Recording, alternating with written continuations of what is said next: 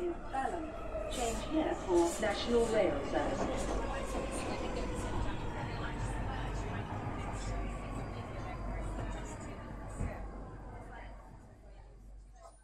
Bine te-am regăsit în stația Londra. Eu sunt Manuel Cheța de la manuelcheza.com și tu asculti podcastul Un român în Londra.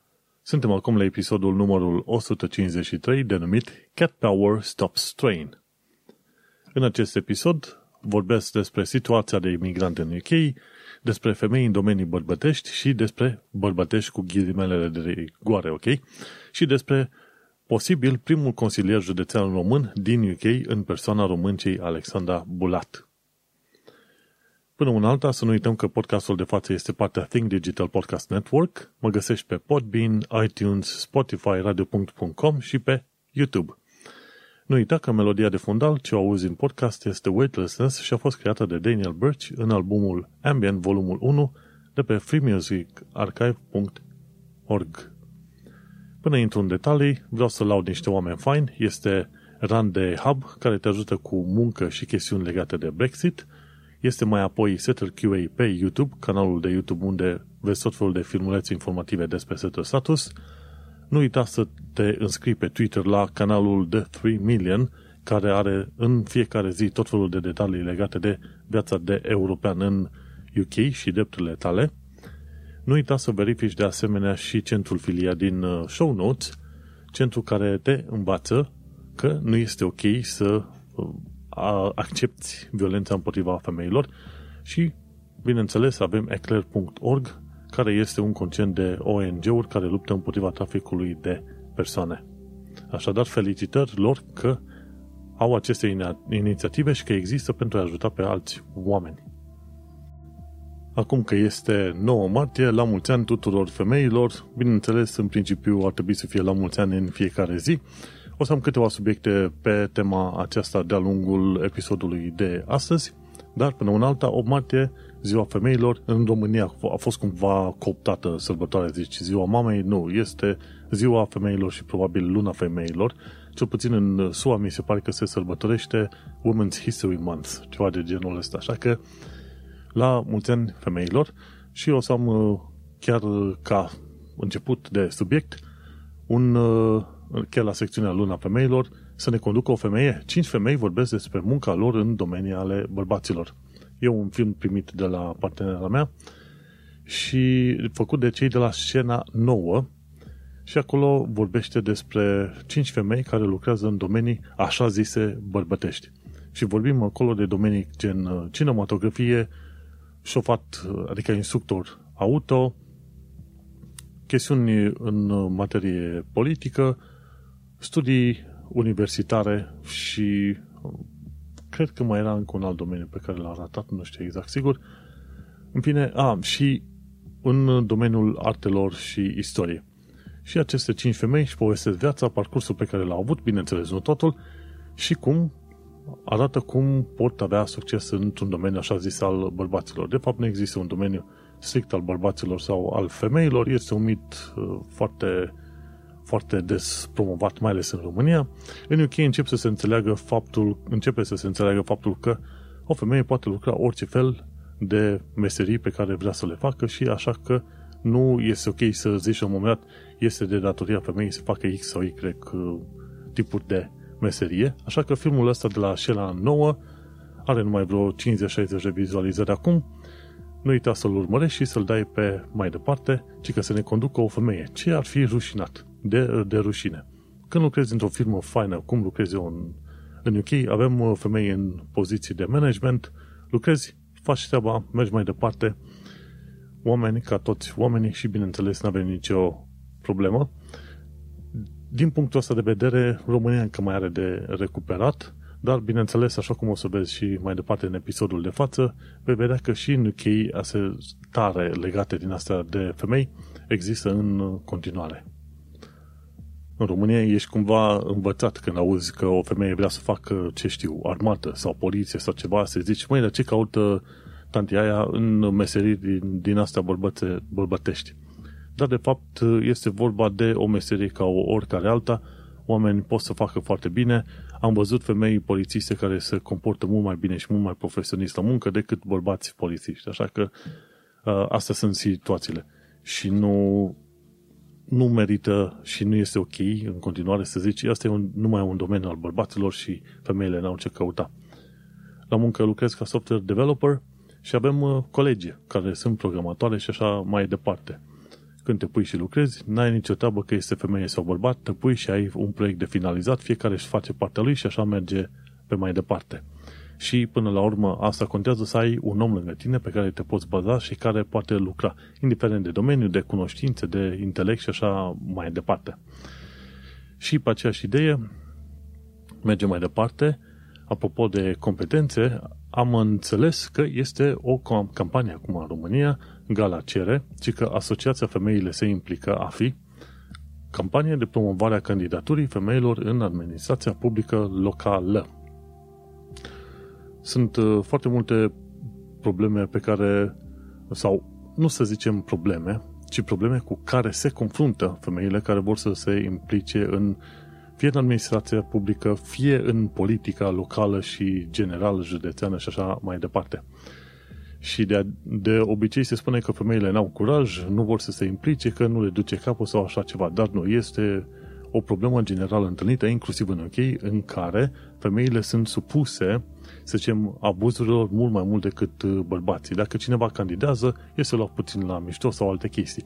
Dar dacă acel cineva este femeie, neapărat trebuie să se impute tot felul de probleme, de la rochia uh, purtată până la freza pe care o are și așa mai departe. Și acolo îți dai seama că femeile în principiu primesc ceva mai multă atenție și vorbim aici de atenție nedorită în uh, asemenea situații. Și chestia asta se întâmplă inclusiv în UK, cum a fost și cazul ăsta cu Meghan Markle și așa mai departe. Cu atât mai rău dacă este o femeie mixtă, din, uh, dintr-o relație mixtă, sau femeie neagră. Acolo situațiile sunt mai, mai curioase. Pe parcursul episodului voi mai avea niște statistici, să zicem, uh, relativ interesante, dar triste, legate de ce se întâmplă prin OK, dar vreau să vorbesc de lucruri pozitive. E bun de știut că femeile pot lucra foarte bine în domeniul ale bărbaților și pot performa fără nicio problemă. Un alt lucru foarte interesant și în care performează femeile mai mult decât bărbații, în UK cel puțin, din ce am văzut, în tot felul de ONG-uri, tot felul de organizații din astea care întrajutorează oamenii, și bărbați și femei, peste 95% sunt femei care sunt implicate în uh, chestia asta, în munca asta. Și asta este un domeniu în care bărbații nu s-au implicat aproape deloc, deși ar putea foarte bine să se implice. Și un uh, lucru foarte fain pe care l-am uh, văzut de curând este faptul că s-ar putea să avem primul consilier județean român în UK, în persoana româncei Alexandra Bulat. Ea locuiește prin zona Cambridge și pe acolo ea candidează din partea Labour UK pentru Abbey Division, nu știu exact unde este aia, în județul Cambridgeshire, acolo unde este efectiv orașul Cambridge. Cambridge este în județul Cambridgeshire și atunci ea candidează pe poziție de consilier județean și teoretic ar fi primul român, efectiv primul român, care candidează pe asemenea poziție și, bineînțeles, speranța mea și a multor altora care să și ia un loc de consilier. De ce? Pentru că ea știe foarte bine, ca activist și ca muncitor în campaniile de 3 Million, faptul că reprezent minoritățile, inclusiv astea române, nu au reprezentare politică locală, județeană și națională în UK. Labour este cei care, sunt cei care se ocupă de minorități în genere, dar românii în mod specific nu au reprezentare. Și atunci Alexandra Bulat, ea se implică în acțiunea asta de intrare în politică și este deja foarte cunoscută pe Twitter, are curaj și atunci îi urez succes. Sunt curios să văd cum va derula toată chestia asta prin mai încolo, când au loc alegerile locale. Uită-te, poate la un moment dat descoperi și tu că este un român care participă la aceste consilii locale și, de ce nu, ajută, susține, pentru că ai nevoie de perspective, să zicem, ale românilor, ca să poată, pot, poată lucra cu și pentru români în uh, viitor. Așadar, succes că, uite, vezi, o româncă în UK, probabil prima care se va duce pe poziție din asta de consilier județean. Am avut la un moment dat un consilier local, un român a candidat pentru poziție de consilier local undeva prin zona Camden. Nu a luat din păcate, dar uh, am admirat curajul lui. Tânăr, dar uh, foarte Sorin Floti, dar foarte hotărât și a fost un uh, lucru foarte frumos. Bineînțeles, românii în genere nu se implică în, nici măcar la vot, dar mite să se implice în chestiuni legate de politică, Așa că asemenea inițiative sunt de întotdeauna de lăudat. Felicitări, Alexandru Bulat! Acum, sincer, dacă vezi că se implică femeile în tot felul de cazuri de ONG, implicare socială, politică și de muncă și de Brexit și ce vrei tu, și, bineînțeles, din nou zic politică, ce ar împiedica femeile să lucre în orice fel de domenii în care excelează bărbații și, bineînțeles, femeile respective să fie șefata, de exemplu. Cum te simți? Dacă te strânge puțin spatele, înseamnă că mai ai ceva probleme de, la care trebuie să mai lucrezi. Important este că acolo, când e vorba să ai ca șef pe cineva, omul respectiv, persoana respectivă să fie competent pe ceea ce face. Nu te uiți că este femeie sau bărbat sau ce o fi pe acolo. Nu te interesează detaliile astea. Și cred că asta este lucrul pe care îl înveți când te muți în uh, sănătate. La un moment dat înveți să detașezi anumite chestiuni și să nu te mai legi de oameni pe, pe subiecte sau pe chestiuni care chiar uh, nu contează la un moment dat. Și printre alte chestii pe care le înveți plecând în străinătate, este și această situație de imigrant în UK. Uh, chiar îmi place, e un canal de YouTube foarte făinuț, făcut de o canadiancă, se numește Adventures and Naps și din când în când face și filmulețe în care explică cum se simte ea ca imigrant în UK uh, și a explicat la un moment dat diferența între expat și imigrant. Și chiar mi-a plăcut treaba asta. Într-un filmuleț scurt de vreo 20 de minute, ea a explicat lucrurile pe care le descoperi când te muți în sănătate, efectiv când te muți în UK și chestiuni pe care începi să le simți pe propria piele. Și, în primul rând, expat este un om care s-a dus pe o perioadă limitată în sănătate, după care se întoarce. Nu e hotărât să se stabilească într-un loc. Imigrantul e cel care vrea să se stabilească într-un loc, să se integreze în societatea respectivă, să fie parte a societății respective. Și ea a stat în UK mai mult de vreo 5 ani de zile, a tot făcut filmulețe din astea și la un moment dat și-a dat seama că are de gând să stea mai mult decât ar sta în mod normal un expat, așa că din expat a început să se autodenumească imigrant în ideea că e hotărâtă să stea mai departe în UK. Uh, și a povestit o serie de lucruri foarte interesante prin care a trecut ea și prin care am trecut și eu și prin care vor, vei vedea că au trecut foarte mulți români care au venit în UK. Uh, Alergii. Deci, printre lucrurile pe care le-a pomenit, și este și asta aler- al alergiilor. Ai de-a face cu șampoane, săpunuri, parfumuri care, pe care nu le întâlnești în țara de unde vii tu, ori plante pe care nu le întâlnești de obicei din țara în care vii tu ori locuri în care stai, tot felul de lucruri pot să-ți genereze alergii sau să te simți puțin mai uh, ciudat. Și adevărul este că dacă nu ești foarte atent și stresă și alte chestii, pot la un moment dat să-ți genereze sau să scoată la iveală, să zicem, slăbiciuni pe care nu știi că le ai, cum este în capul meu, cazul meu cu psoriazisul. La în mod normal, se transmite genetic, dar trebuie și un trigger ca să-l scoată la iveală. Ei, când ai anumite situații mai ciudățele sau stres sau ceva, pac, la un moment dat vezi. Și să nu uităm că primul mare stresor este faptul că ești plecat din țară și încerci să înveți cum te acomodezi unei noi societăți, cum te muți într-o nouă societate și cum te asimilezi societății respective. și la un moment dat, ca imigrant, unul dintre prețurile pe care îl plătești e acela de a avea alergii la lucruri pe care nu știai că, care, că te-ar afecta cumva în viitor. După aia mai e intoleranță la anumite mâncăruri. în România ești învățat să mănânci de toate, ești obișnuit, n-ai nicio problemă. Când vii în UK, la un moment dat te gândești să mănânci ceva cubanez, chinez, tailandez și după aia ți se face rău, ești umflat ca un balon. și practic cam la asta se rezumă treaba asta. Sau sunt oameni care chiar ajung în spital pentru că ei vin din țara din care vin și vor să probeze tot felul de mâncăruri ca să vadă și ei de curiozitate cum e. Și după aia își dau seama că au alergie la cine știe ce produs de la ciudățel pe care nu l-au întâlnit în viața lor în țara din care vin ei. Și poți descoperi că ai intolerantă la anumite mâncăruri. Ori dezvolți acea intoleranță, ori exista acolo și nu o știai. Mai departe, vezi că vremea este un alt element care te poate lua prin surprindere.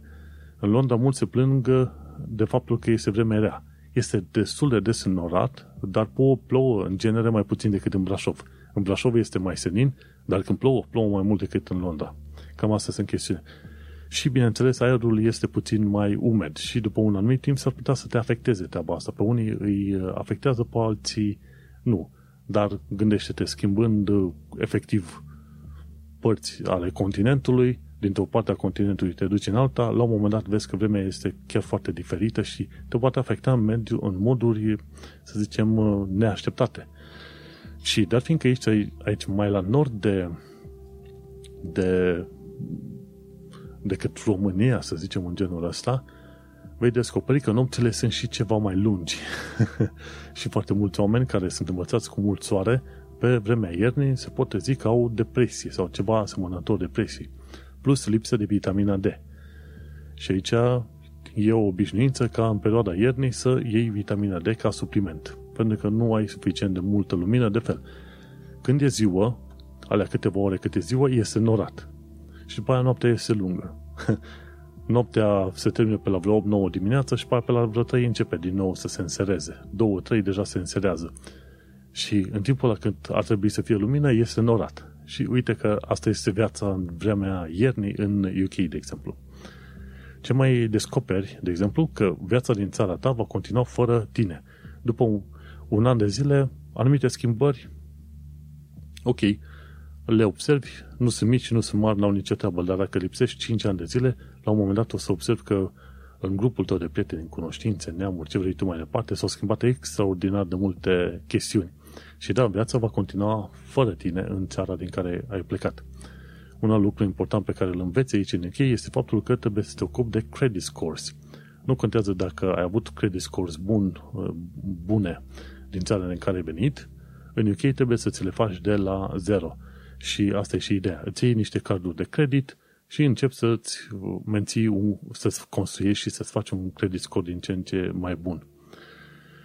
Și la credit score te ajută foarte mult să ai un abonament de telefon, să ai mai mulți ani de zile pe contul tău, practic contul tău bancar să fie vechi de câțiva ani de zile, să faci plățile la timp și în principiu credit score-ul tău va fi din ce în ce mai bun pe măsură ce va trece timpul.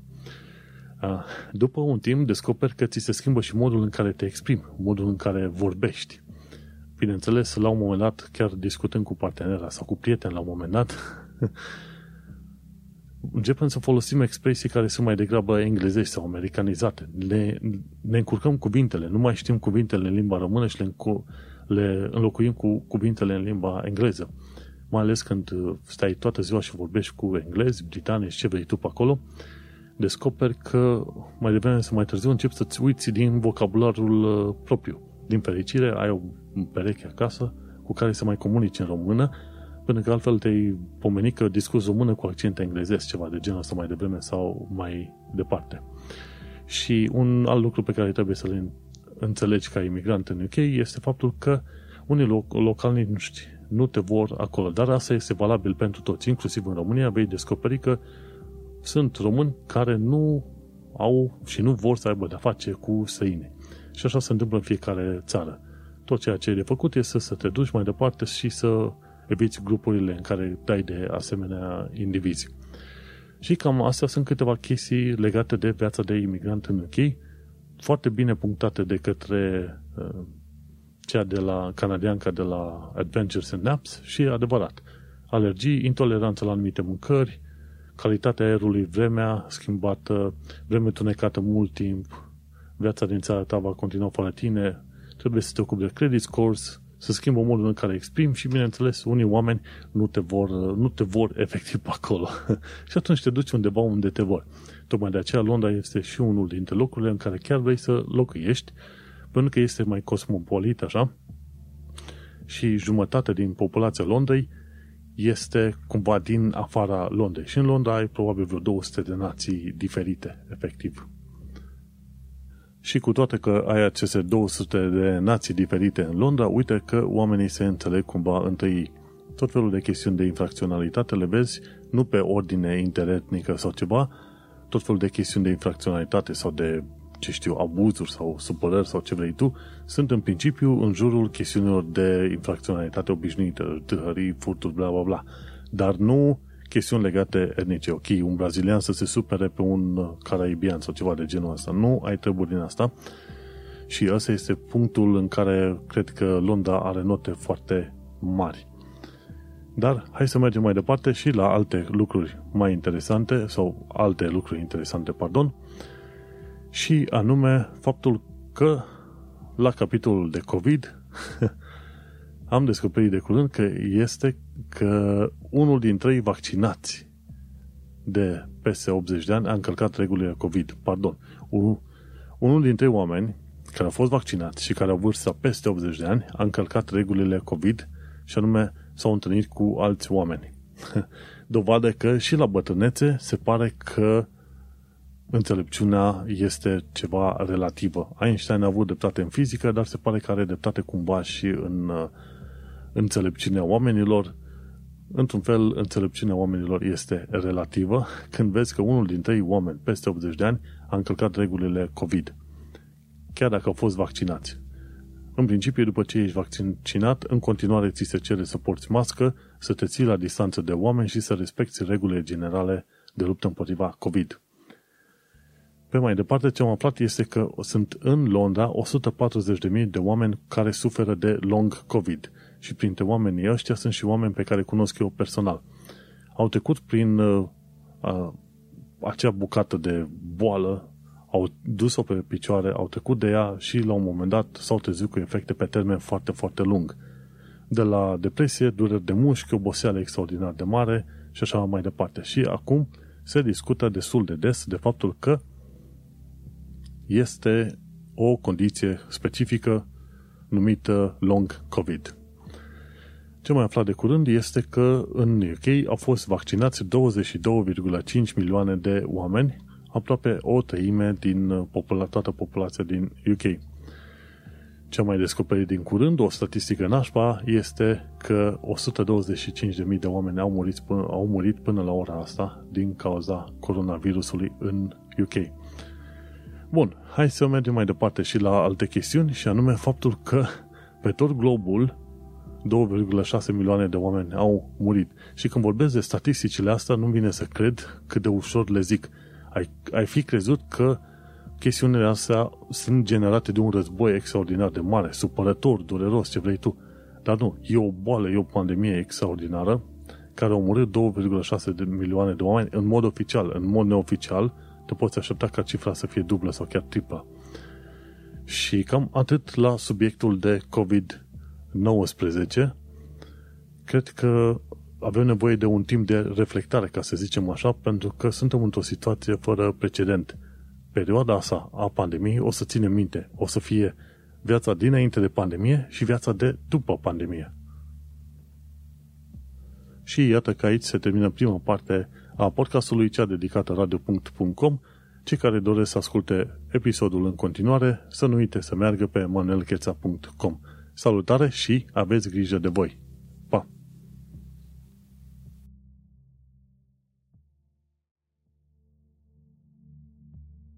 Și bun, iată că după o bine meritată pauză de cafea pe la ora 11 noapte imediat, să nu uităm că episodul este înregistrat în data de 9 martie 2021. Am început undeva pe la 10 noaptea, termin până, până la miez de noapte, tot o să termin înregistrarea. Hai să continuăm cu alte chestiuni pe care vreau să le mai povestesc pe aici. Și anume, învață limba engleză și cultu- despre cultura britanică. Ci că expresii care folosesc cuvântul so și e făcut de J. Doddle, Jade Doddle și ce expresie folosesc cuvântul so? I don't think so. Nu cred. Sau so-so înseamnă mm, poate și albă și neagră. If you say so, te cam cred, dar nu prea. I hope so, sper. Is that so? Oamenii sunt puțin cam surprinși. O altă situație în care se folosește so, because I said so. Sau, would you be so kind? And so on and so forth. Astea sunt expresiile în care se folosește cuvântul SO, so.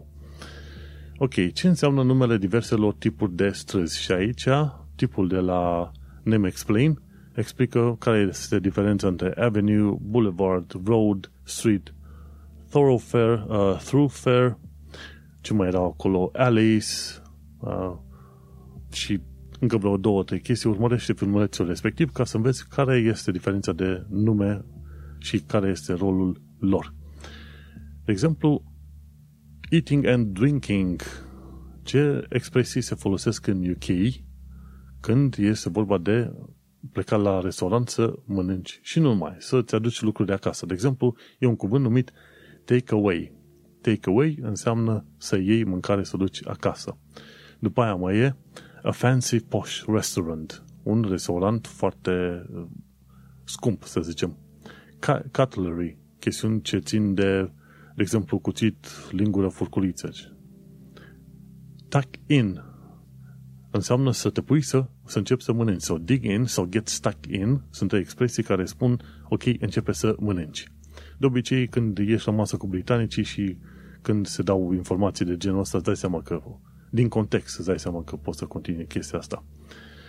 Sau, hai să ne uităm, ce expresie ar mai fi? Finished. Have you finished? Ai terminat de mâncat. Și mai e o altă chestie legat de băut, îi zice chug. Adică să înghiți foarte mult, să iei pe bandă rulantă fără să respiri. Cum zicem în România, mai respiră, bă. Bun. Alte expresii legate de bani de data asta. Și hai să vedem ce expresii legate de bani avem în limba engleză. Aici e English like a native. Ok. A penny for your thoughts. Adică care este părerea ta despre lucrul ăsta? Sau daylight robbery. Asta înseamnă că este un preț mult prea mare pentru ceea ce se cere. Sau I don't have two pennies to rub together. Asta înseamnă că nu am bani deloc. Sunt sărac lipit pământului. O altă expresie. Uh, hai să vedem una mai simpluță. Money doesn't grow on trees. Banii nu cresc în uh, copaci. Sau two sides of the same coin. Cred că înțelegi de, despre ce este vorba. Sau ten a penny. Adică găsești foarte mulți ieftini. Sau to earn a living. A câștiga bani de a trăi. Și încă o chestie pe care vreau to give someone a run for the money. Asta înseamnă să-i faci să muncească pentru banii pe care îi uh, merită. Sau two cents, let, let me give you my two cents, înseamnă să lăs, dăm voie să-ți prezint punctul meu de vedere sau părerea mea. Și legat de cultura britanică, am aici o chestie. A doua zi de luni, a lunii martie, în fiecare an, este Commonwealth Day. Nu știam treaba asta până de curând, uite că am aflat-o. Și într-un mod interesant, Commonwealth Day în 2021 a picat chiar de ziua femeii. Înainte, Commonwealth Day se numea fost uh, Empire Day. Undeva prin anii 5, 1956, puțin mai târziu chiar, Empire Day a fost schimbat în Commonwealth Day pentru că prin perioada respectivă o mulțime de țări din uh, cadrul Imperiului Britanic și-au declarat independența. Și așa că te-ai pomenit că din Empire Day ai acum în continuare Commonwealth Day. Bun, cum funcționează familia regală?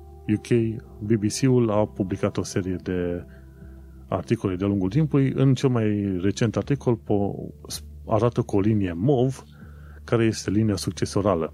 De la regina Elisabeta II este prințul Charles, Charles Prince of Wales, după aia e William Duke of Cambridge, care este următorul pe tron, și după el este prinț, prințul George of Cambridge, care ar fi următorul pe tron. Și familia regală deocamdată numără uh, uh, o tonă de oameni care ziceau la un moment dat, ok, câți sunt?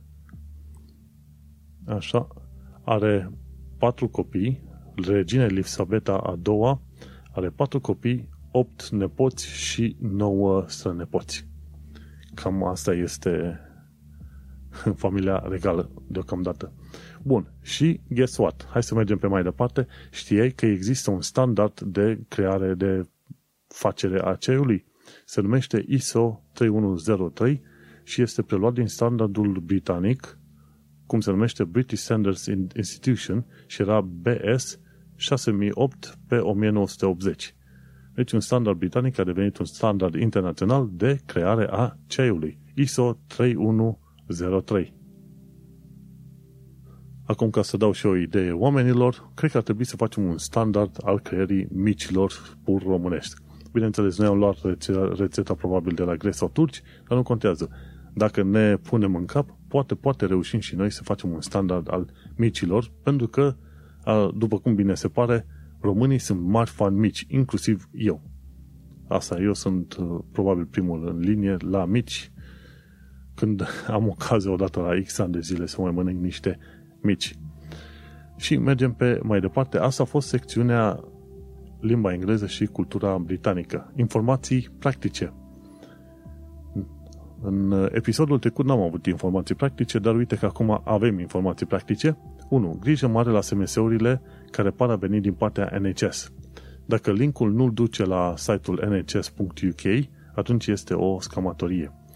Și cei de la NHS au publicat un articol în care au spus, ok, cum vei fi contactat când urmează să fii vaccinat? Și un lucru important de știut în toată faza asta este că atunci când NHS trimite mesaj să, să, și îți cere să te înscrii pentru vaccin, nu ți se vor cere detalii de bancă, nu ți se cere niciun fel de PIN, nu ți se cer detalii de documente personale. De exemplu, nu pașaport, permis de conducere, bills sau ceva, nimic. Nu ți se cer niciun fel de detalii personale. Dacă primești un SMS și zice că e de la NHS pentru vaccinare și își cere detalii personale, clar blochează numărul respectiv pentru că nu este de la NHS. În ultima perioadă sunt o tonă de primesc o tonă de apeluri din asta de la numere gen 07 bla bla și cu un mesaj automat.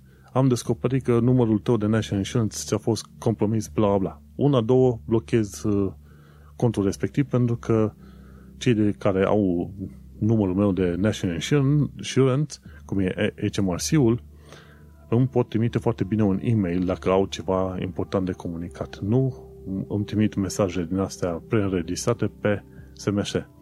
Așa că nu uita, dacă primești mesaj de vaccinare și cu un link către site, trebuie să fie către nhs.uk și să nu ți se ceară detalii de identificare.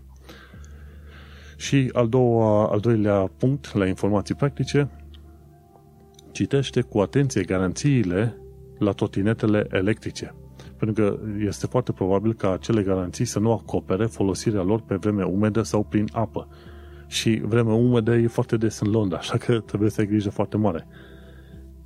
Și garanții, chiar vorbea în articolul respectiv în The Guardian, faptul că cineva a trecut cumva printr-o baltă, cumva s-a udat scooterul la baterie și n-a mai mers și firma a refuzat să acopere garanția, zicând, uite-te în fine print, unde e scris mic, că noi nu oferim garanție pentru scutere folosite pe vreme umedă, ori când treci cu scuterul prin apă sau prin baltă. Iar uh, asta înseamnă că probabil jumătate din trotinetele din Londra nu pot fi asigurate în niciun fel, dacă să să te uiți. Așa că trebuie să fii foarte atent când îți iei acele trotinete.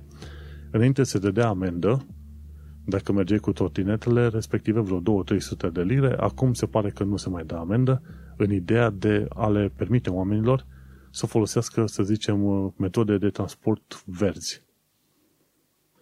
Dar hai că n-am terminat subiectele, mai avem încă vreo câteva chestii interesante. Viața în sănătate.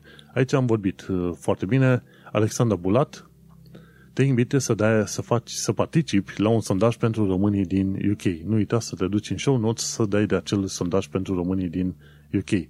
Experiențele europenilor în Marea Britanie. Am participat la acel sondaj în vreme uh, destul de mult în urmă, câteva săptămâni. Și aceeași Alexandra Bulat este prima româncă care candidează la Consiliul uh, Județean din Cambridgeshire. Bun, ce am mai aflat de curând? Ce nu știi când ești un imigrant în UK? Chiar am vorbit despre asta, alergii, intoleranță, calitatea aerului, bla bla. Chestiile astea le-am pomenit chiar la început. Dar uh, aici fac pomenire la titlul Cat Power Stop Strain.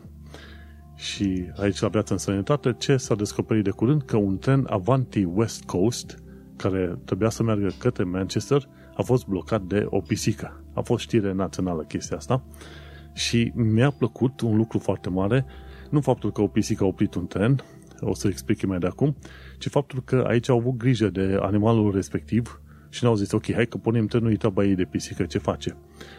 Și ce s-a întâmplat? O pisică la un moment dat a ajuns pe un tren. Chiar în gară, mi se pare, era la Houston sau cred că era la Houston uh, train station.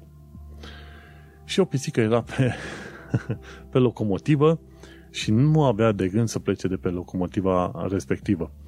Era șeful pe acolo. Ca întotdeauna pisicile sunt șefe, în caz că nu știi treaba asta. Și ca să nu rănească pisica odată ce trenul ar fi plecat din loc, ce au zis? Ok, au mutat toți oamenii, au dat toți oamenii din tren jos, i-au mutat în alt tren către Manchester și după aia s-au urcat cumva cu o cutie până în apropierea pisicii, până când pisica s-a suit în acea cutie și au reușit să dea jos de pe tren. Și uite cum un tren Avanti West Coast către Manchester a fost blocat de o pisică și a fost asta făcută o știre națională. Și, și bineînțeles că știrea asta națională a ajuns și la mine în titlu Cat Power Stop Strain. Tot ce a trebuit să facă pisica era doar să se pună pe un tren. Știi? În principiu, legat de pisici e chestia asta. If I, if I fits, I sit. Și în principiu pe un tren, bineînțeles, care are tot locul din uh, lume. Și ce mi-a plăcut mie a fost într-adevăr grija asta pentru animale în UK. Ok, n-au pornit trenul și gata. Să se întâmple cu pisica ce vrea să se întâmple. Foarte, foarte frumos.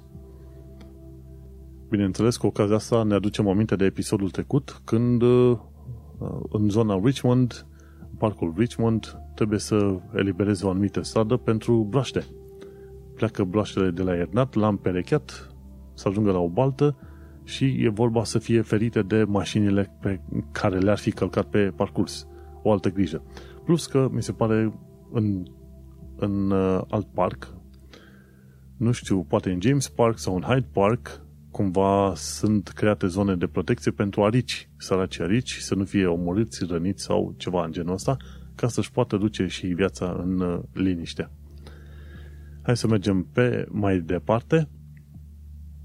Am vorbit de COVID-19, luna femeilor, actualitatea și acum mergem la actualitatea britanică și londoneză.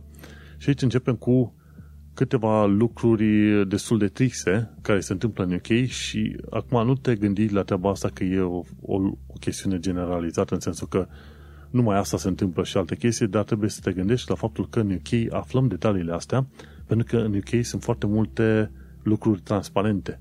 În România foarte multe lucruri nu sunt raportate, sunt ascunse, bla bla bla, nu se știu. În UK, în schimb, există o, o societate civilă foarte puternică. Chiar dacă guvernul nu dă randamentul unde și cum ar trebui, e, există o societate civilă foarte puternică și asta face din UK uh, o țară foarte faină de locuit. Bun, ce am aflat e că în ultimii 20 de ani 200.000 de femei au primit pensie mai mică decât ar fi trebuit în mod normal. Și s-au refăcut calcule și anumite femei trebuie să primească undeva chiar și 13.000 de lire înapoi.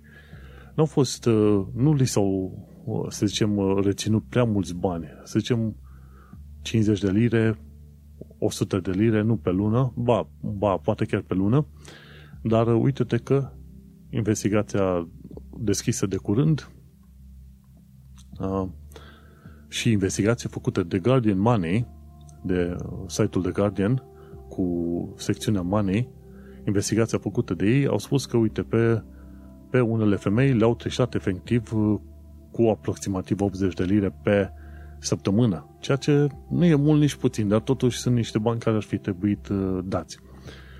Unul dintre motivele pentru care mi îmi place extraordinar de mult de Guardian este că face într-adevăr jurnalism de investigație în toată regula și că de curând ar trebui să mai trimit o donație către ei. Am trimis la un moment dat 10 lire, mai vreau să mai trimit niște uh, lire în viitor, pentru că ei chiar fac uh, investigație extraordinar de bună și când se aude despre The Guardian, toată lumea știe, ok, ăștia chiar fac muncă sănătoasă.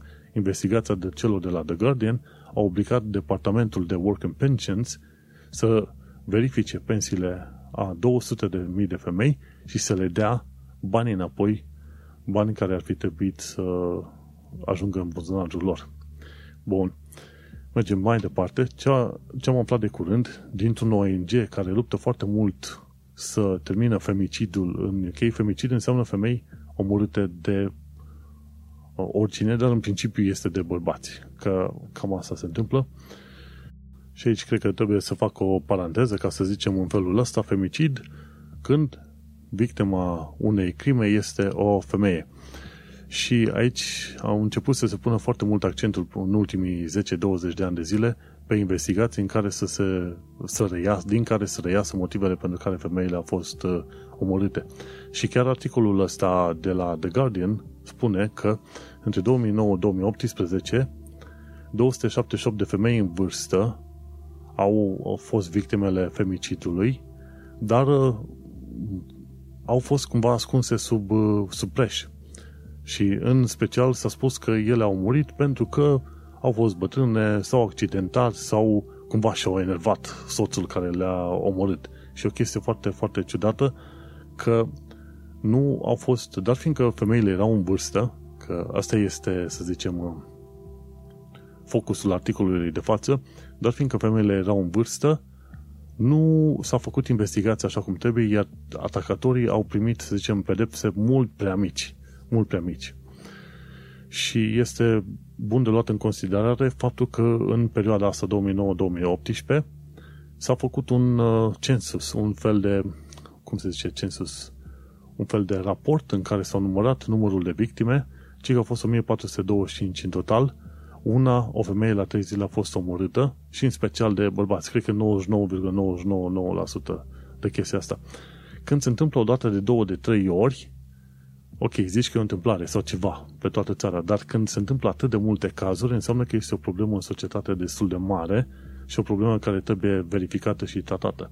Iar ăștia de la uh, The Guardian au pornit o campanie de curând prin uh, divizia lor Observer și au spus, ok, vrem să identificăm mai bine acțiunile de femicid, vrem să învățăm pe oameni ce înseamnă și vrem să-l oprim, efectiv. Și au lucrat cu Femicid Census și condus de către Karen Ingala Smith. Și a, a explicat și nu numai ea, plus Clary O'Callaghan. Interesant lucru, cei și cele care lucrează foarte mult în chestia asta de a opri femicidul, tot, sunt, tot femeile sunt. Ai putea zice, ok, e în interesul lor. Nu, e în, e în interesul tuturora chestiuni de genul ăsta să nu se mai întâmple. Și asta este o problemă de societate, efectiv. Când vezi că atât de multe lucruri se întâmplă, la fel cum este în UK, ăștia tinerei care se înjungă între, înjunghe între ei, este deja o problemă de societate. Nu mai poți spune, nu, păi este infracționalitate, nu e o problemă de societate. E public health crisis, cum se spune. Și uite că pe parcursul ăsta celor uh, cât 9-10 ani de zile au făcut calculul și au, a reieșit că 1425 de femei au fost omorâte între vârstele de 14 și 100 de ani, una la 3 zile. Deși există lege, uh, tot felul de uh, învățăminte ar trebui să se fie trase și așa mai departe, mi se pare că chiar de curând a fost o situație în care a trebuit să intervină um, Home Office, efectiv prin uh, Priti Patel, într-un caz în asta în care bărbatul destul în vârstă și a murit soția destul în vârstă și el nu a primit decât un, câțiva ani de zile de închisoare pe motiv că suferea de depresie sau ceva de genul ăsta, iar Consiliul Local zicea că nu sunt lecții de învățat. Și a făcut treaba asta doar pentru simplu motiv că victima era foarte în vârstă și a fost ignorată. Doar pentru că sunt bătrâne, asta în vârstă, nu înseamnă că victimele trebuie să fie ignorate, să spui, ok, a căzut pe scări în jos. Și uite că e un articol destul de mare și explică foarte bine. Lucrul ăsta trebuie luat foarte bine în, în considerare și este o problemă de societate. O altă problemă este ce s-a descoperit de curând la fabricile H&M din India. Femeile care lucrează acolo sunt supuse hărțuire sexuale și condițiilor dificile de muncă. Bineînțeles, tot The Guardian este, ce este site-ul care a scos la iveală chestia asta și sunt foarte curios. H&M a spus că ei vor face investigație independentă. Sunt curios să văd cum va reieși la iveală sau ce rezultate va avea investigația lor independentă. Pe de altă parte, discutăm iarăși în probleme de sclavie modernă. Buhu se foloseau de muncă de sclavie modernă și în special femei, desigur, care lucrau la fast fashion pentru firma asta, Buhu, undeva în Leicester. Și uh, mi se pare că Buhu la un moment dat a primit interdicție să vândă produsele din UK în SUA, tocmai pe motive din asta că ei se folosesc de muncă din asta de sclavie modernă. Și uite că sunt o serie de probleme care nu s-au discutat foarte bine și bine că se discută și întotdeauna fac comparația cu România. Ok, avem în România sclavie modernă și așa mai departe, ei bine, cum să nu? Undeva prin zona Moldovei erau tot felul de fabrici din asta de textile, femeile n-aveau voie să meargă la BCO decât o dată la nu știu câte ore. O bătaie de joc extraordinar de mare, Așa că, uite, inclusiv în România există sclavie modernă. Noi vrea să o numești așa, ei bine, asta se întâmplă. Bun, hai să continuăm cu alte lucruri, mai mult sau mai puțin uh, interesante, dar relevante pentru viața pe care o trăim acum. Este pandemie, da, este greu pentru toată lumea, oamenii muncesc, alții sunt în uh, șomaș tehnic, dar uite că în continuare viața continuă și te lovește din uh, toate direcțiile, în modurile cele mai neașteptate. Și un mod neașteptat, dar de data asta fain și pozitiv, este faptul că Piccadilly Line, care este una dintre cele mai enervante linii, mai ales când vrei să te duci către Heathrow, va avea trenuri noi din 2025. Mai aerisite, mai curate cu și conectate între ele, un singur tub din ala lung, foarte făinuț, din 2025. Mâine, poi mine, 2025, așa că Piccadilly Line va fi mai frumușel pentru că n-a fost, n-a fost îmbunătățit din anii 70, nu știu, ceva de genul ăsta, foarte veche. Bun, o chestiune de informație publică, vei lua 200 de lire amendă dacă vrei să pleci din UK cu avionul fără un formular uh, special. Se numește Declaration to, Declaration to Travel document. Trebuie să ai ăla, îl downloadezi pe site-ul UK, îl completezi, dacă nu, iei amendă de vreo 200 de lire, dar ai voie să-l folosești doar dacă trebuie să faci călătorii absolut esențiale, nu pentru fan, nu pentru distracție, în niciun caz. O altă chestie interesantă, Amazon Fresh deschide un magazin fără casierii în Ealing, în vestul Londrei. Și practic ce se întâmplă, ai aplicația de Amazon pe telefon, scanezi la intrare, îți pui produse într-o pungă și după aia scanezi la ieșire, așa, ca și cum ai intrat și plecat. Nu trebuie să te duci pe la nicio, cas- nicio caserie. Amazon are tot felul de camere în toate direcțiile, se folosesc de uh, mici roboței și tot felul de tehnici pe care le au în magazinul ăla și te duci, iei produsele, bagi în pungă, ai plecat și se iau bani automat din contul tău bancar, pentru că majoritatea oamenilor care au cont de Amazon au și cardul acolo și uite cum poți să faci cumpărături fără să stai la rând. Foarte simpatică treaba asta și abia aștept să fie un nou magazin Amazon Fresh în zona mea ca să mă duc să-l testez să văd cum este.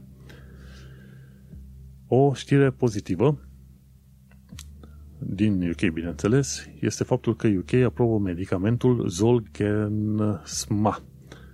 Foarte curios, tratamente genetice care costă 1,7 milioane pe tratament pentru lupta împotriva atrofiei musculare uh, de coloană vertebrală în copii. Și e interesant că este tratament genetic care costă 1,7 milioane pe tratament.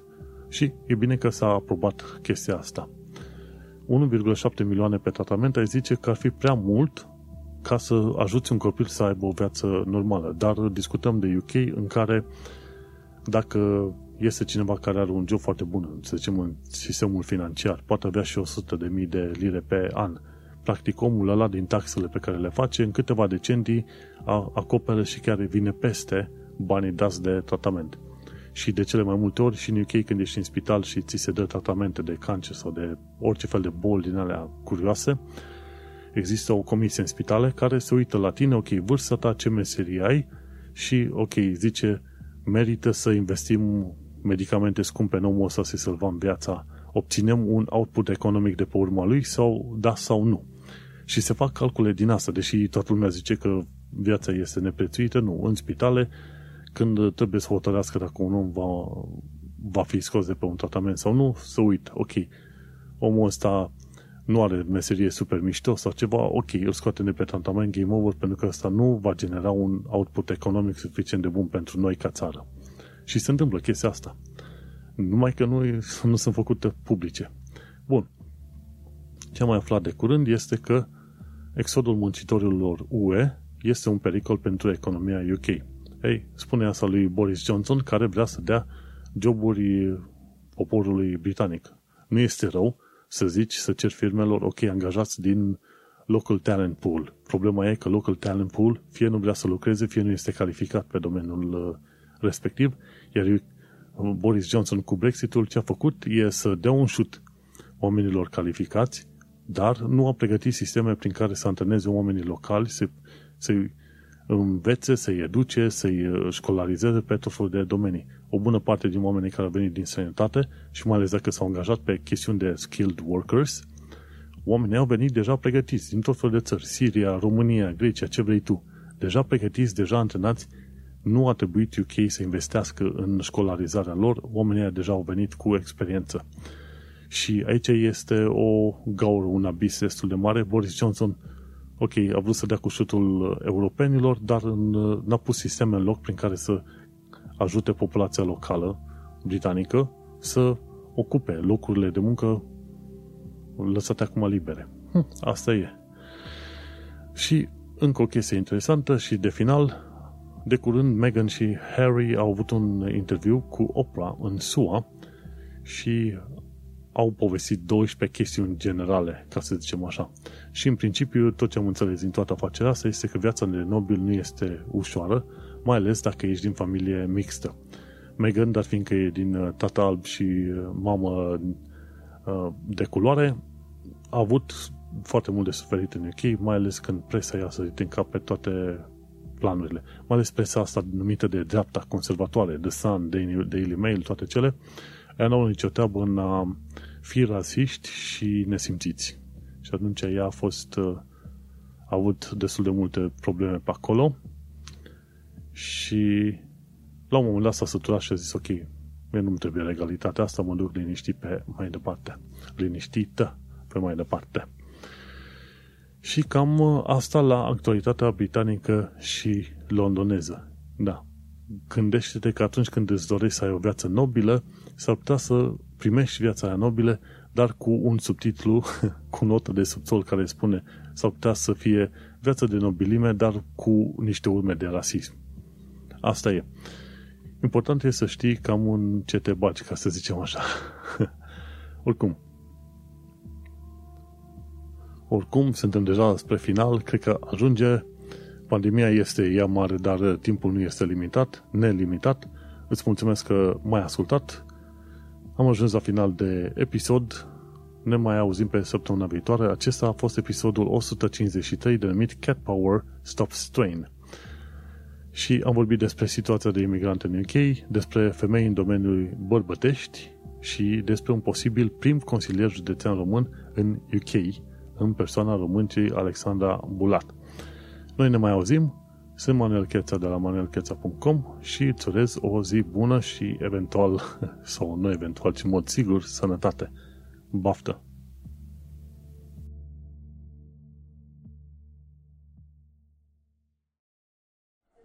Station is Balham. Change here for National Rail Service.